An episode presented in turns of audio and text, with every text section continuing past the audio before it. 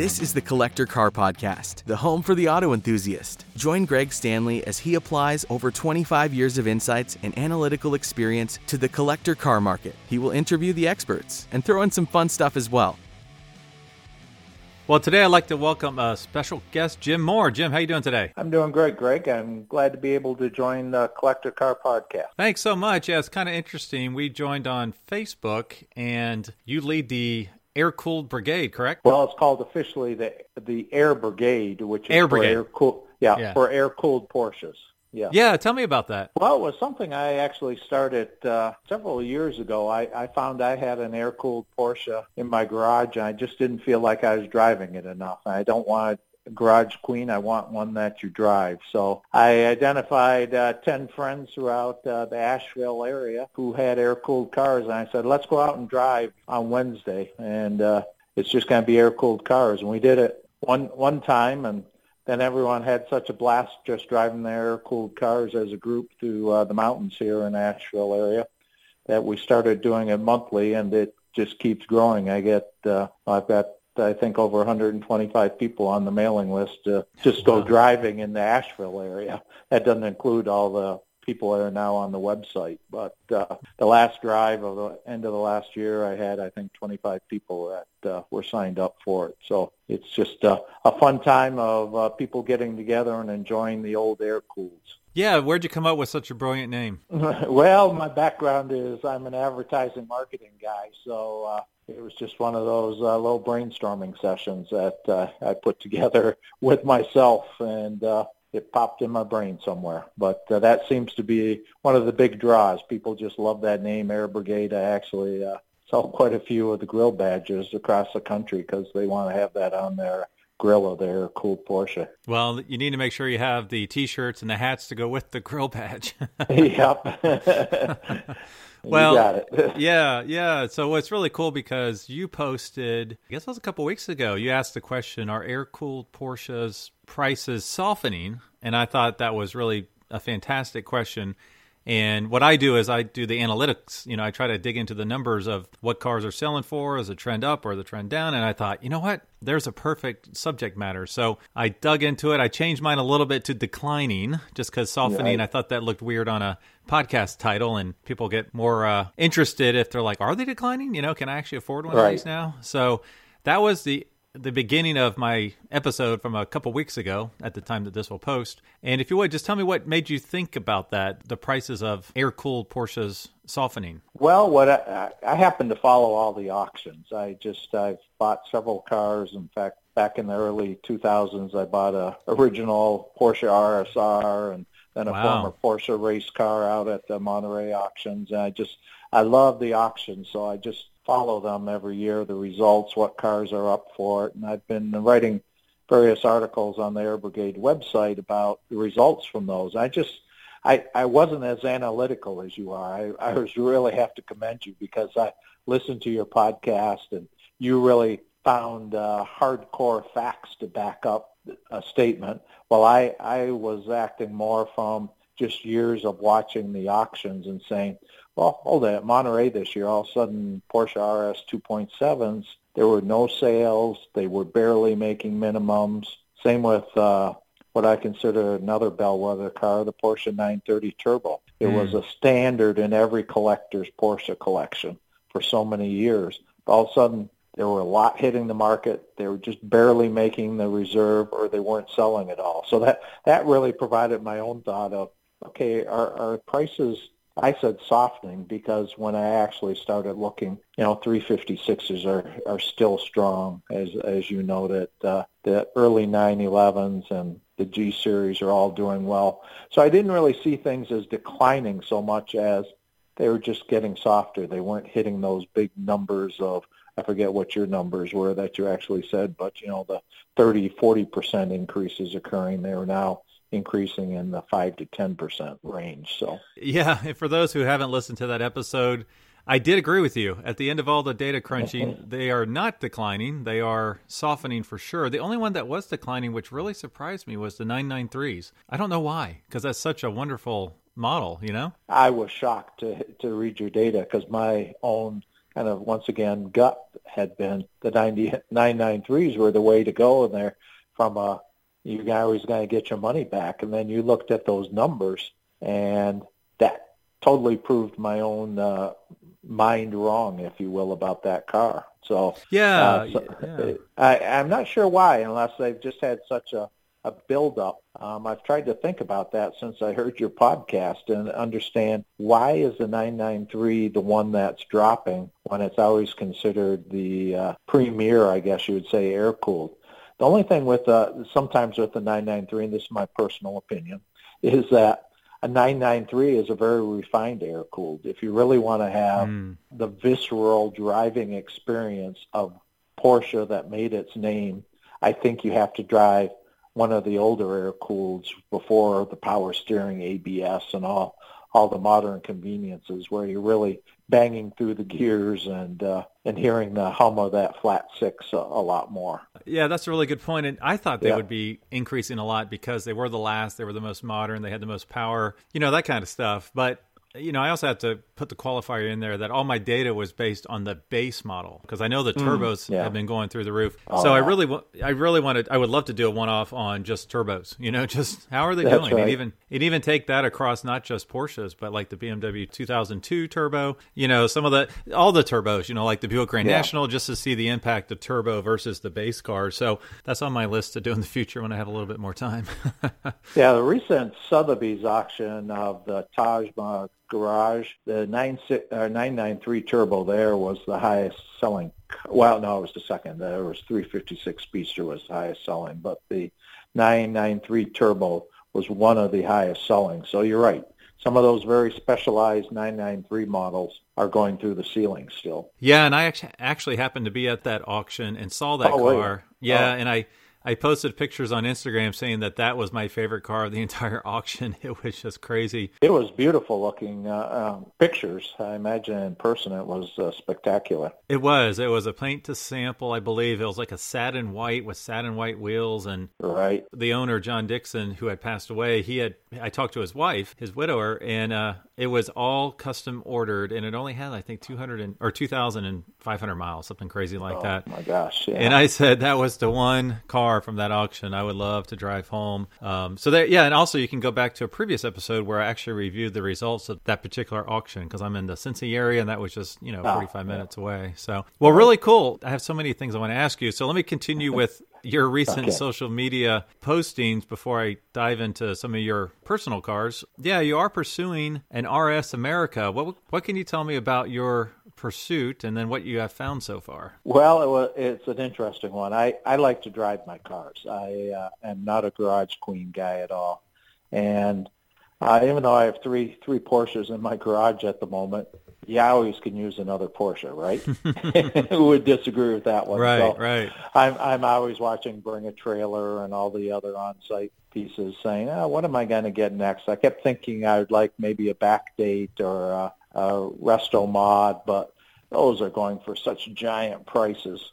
And then uh, I happened to see an ad for an RS America uh, that was, as I call it, a half price RS America. It was sixty-five thousand dollars when they're normally selling for uh, hundred thousand plus. So right. I said, okay, are they out there for that price? That's a unique model. If I look for one that's a driver, not the garage queen collector car, that'd be a fun car to blast through the mountains here. You know, I can. Uh, it's lightweight. It doesn't have any of the power attributes that the 964 came with power steering and everything. It's a real driver's car. So I just decided I was going to just start that pursuit of uh, a cheap Porsche at sixty-five thousand dollars. But uh, the one, the first one I saw didn't work out. As you uh, learn more about the cars and when the for sale ads go out, you uh, start becoming more discerning. So I'm now looking at, I think, at the fourth different one. And I say look at it. I haven't seen any of them in person yet, but just uh, talking to owners and studying because uh, I'm convinced I can get an RS America for half price. That's a decent driver for my mountain driving. So it's uh, kind of my pursuit for 2020, if you will. Yeah. So, what was wrong with the car for 65k? What kind of turned you off on that car? Well, the one thing I didn't realize because it was never mentioned in the ad was it has a salvage title. Yeah. there you go. so little little thing. yeah, little thing. So I will be honest. I, I made an offer on the car, but I made an offer on the basis of it being a salvage title that I would never be able to sell myself because no one wants a salvage title car. And I hate to say I probably insulted the owner a little, but uh, I think he will be sitting on that car for a while. Right, right. And if you would Yeah. tell us a little bit about, I know you mentioned lighter weight, no power steering. Didn't they only make about a 700 of those cars? Yep, they made 701 versions. They were originally targeted to just be sold in uh, 1993, but demand was a little higher than they expected, so there were a certain amount in that 701 that have a 1994 model of year designation. What's unique about them is they really came out in the vein of the original RS uh, 2.7 in that they had lightweight door panels where it's just pull straps. Uh, They had uh, all the sound deadening taken out. They had a turbo suspension put in them. None of the power, like I said, no power steering or any of those elements to it. And actually, when they sold new, they it was the cheapest Porsche 911 in the lineup. It sold for ten thousand dollars less than a base model because Wow. it was seen as a strip model. They Yep. now, as we all know, an RS America is a highly collectible 911 out there. So it's interesting the way the way things turn around. Well, it's kind of like the old, you know, Porsche Speedsters. Those were stripped down models, and now you Yeah. can't get them for under 350 for a base one, basically. Exactly, exactly. So I'm just looking for a unique car that is a driver, so I can, uh, as I fly through the mountains and a stone comes up on the car, I'm not going to have a heart attack. Right. Yeah. And I mentioned to you uh, a place I found on my travels called Holt Motorsports up in Pennsylvania. They typically always have two or three or four stashed away in there for some reason. That they seem to be fans of those. They're out there for sure. Yep, they are. I'm just, uh, I'm not in a hurry, which is good, and That's you know, good. I can just kind of wait for the right one. So we'll see. Follow the story throughout the year. Yeah. Yeah. For sure. Now you mentioned you have three air cooled cars in your garage. What are those three? Actually, they're two air cooled and one water cooled. Oh, okay. Uh, my uh, our, bought my first uh, Porsche in 1998, and it was a 1986 uh, Porsche Carrera, the 3.2. I still own that car to this day. Oh, Love cool. that car, and uh, I have to say it's it's near Garage Queen because I actually worked in the car business in Detroit, and I couldn't be seen driving a Porsche in Detroit, so it Right. it didn't get many miles on it. So. Uh, that one's still in the garage. Love that car, and it's part of the family. Then I bought uh, several years ago uh, a Porsche 914 two-liter 73. Uh, Hmm. once again, it was the uh, when I was a senior in high school. I saw that car and said, "Wow, I may actually be able to afford to buy a Porsche someday." So it was always, you know, it was always on the list just because it was the childhood dream, if you will, to be able to get into that. And then I uh, also my water cooled car is a 2009 uh, 911 twin turbo. So that's just my my Wow, pure nice. pure power uh, driving car, if you will. So I not only do the air brigade with the air cooled groups, but I also uh, drive in a group where we it's all water cooled cars of turbos and GTSs and things like that, where we enjoy the mountain driving, if you will. Is that called the Water Brigade? no, the power Porsches. So, Oh, okay, okay. now, what what are the colors of those cars, and do any of them have plaid seats? No, none of them unfortunately have the plaid seat. My original 86 was a paint to sample car. It's a gray. It's a meteor gray is the official color, but at that year they did not offer that color. It is that with uh, with a black leatherette in- interior in it. Has some other things, the short shift kit and uh, Bilstein shocks from that year and some other optional equipment. My 73 914 is Ravina Red, which, uh, or Phoenix Red, excuse me, Phoenix Red, which everyone says that's orange. But uh, Oh, I searched for that car for a long time because I wanted an orange 914, and even though it has red in the name, it's uh, that and the uh, water-cooled 911. I call Titus because it's big and strong and powerful, and it's black on black. So That's awesome. yeah. All right. Well, that's cool. Well, now Yeah. any uh any Porsches get away? Are ones you tried to go after and it just didn't happen? Well, not so much that get away. There's always those that you regret selling, Mm. right? Yep. that's probably the better story. I, I think I mentioned I uh, actually bought a, a real Porsche RSR in the Monterey auctions in '99 uh, to get into racing because at that point it was basically an old race car, and so I raced that for a while. Ended up selling it for even after uh, putting some, you know, engine rebuilds and everything that you have to do when you're racing it. Sold it, making a little bit of money, but last I saw it was uh, last sale in Europe was at I think six hundred thousand dollars, and I said, hmm, Yeah. I, I should have kept that one. right, right. Wow. Yeah, but uh, you don't know because at that time I sold it because I wanted a different race car. So that's what happens in racing is you uh, you just uh, get the fix and you want the next one. Yeah, for Yeah. sure. Yeah. So, Now, what would you buy if I gave you hundred thousand dollars? What air cooled Porsche would you buy? well, I'd probably go for the little nicer version of that RS America that I'm looking for. Oh, yeah, honestly. okay. A little cleaner one. yeah, a little cleaner one rather than uh, having to do it where uh, it needs needs uh, has some needs, let's say. So that that would be that is my target and focus focus right now. So other Yeah. than that, I I really love my little small collection of Porsches. I uh, you know we've got the small four banger and the 914, the original uh, 911 air cooled, and then the big powerful water cooled one. So I kind of cover a nice spectrum. I feel. Oh yeah, you got a great mix right there. Now you just Yeah. need a '67s or something like that. Ah, yeah. Those, those, uh, even with a hundred thousand dollars, you can't afford one of those, can you? These days. No, no, you Yeah. cannot. Yeah. Yeah. yeah. Well, one thing I like to do at the end of these conversations is play a little game called Keep, Cash, or Crush. So I pick oh, out yeah. three. I, I, yeah, I know this one. It's a tough game.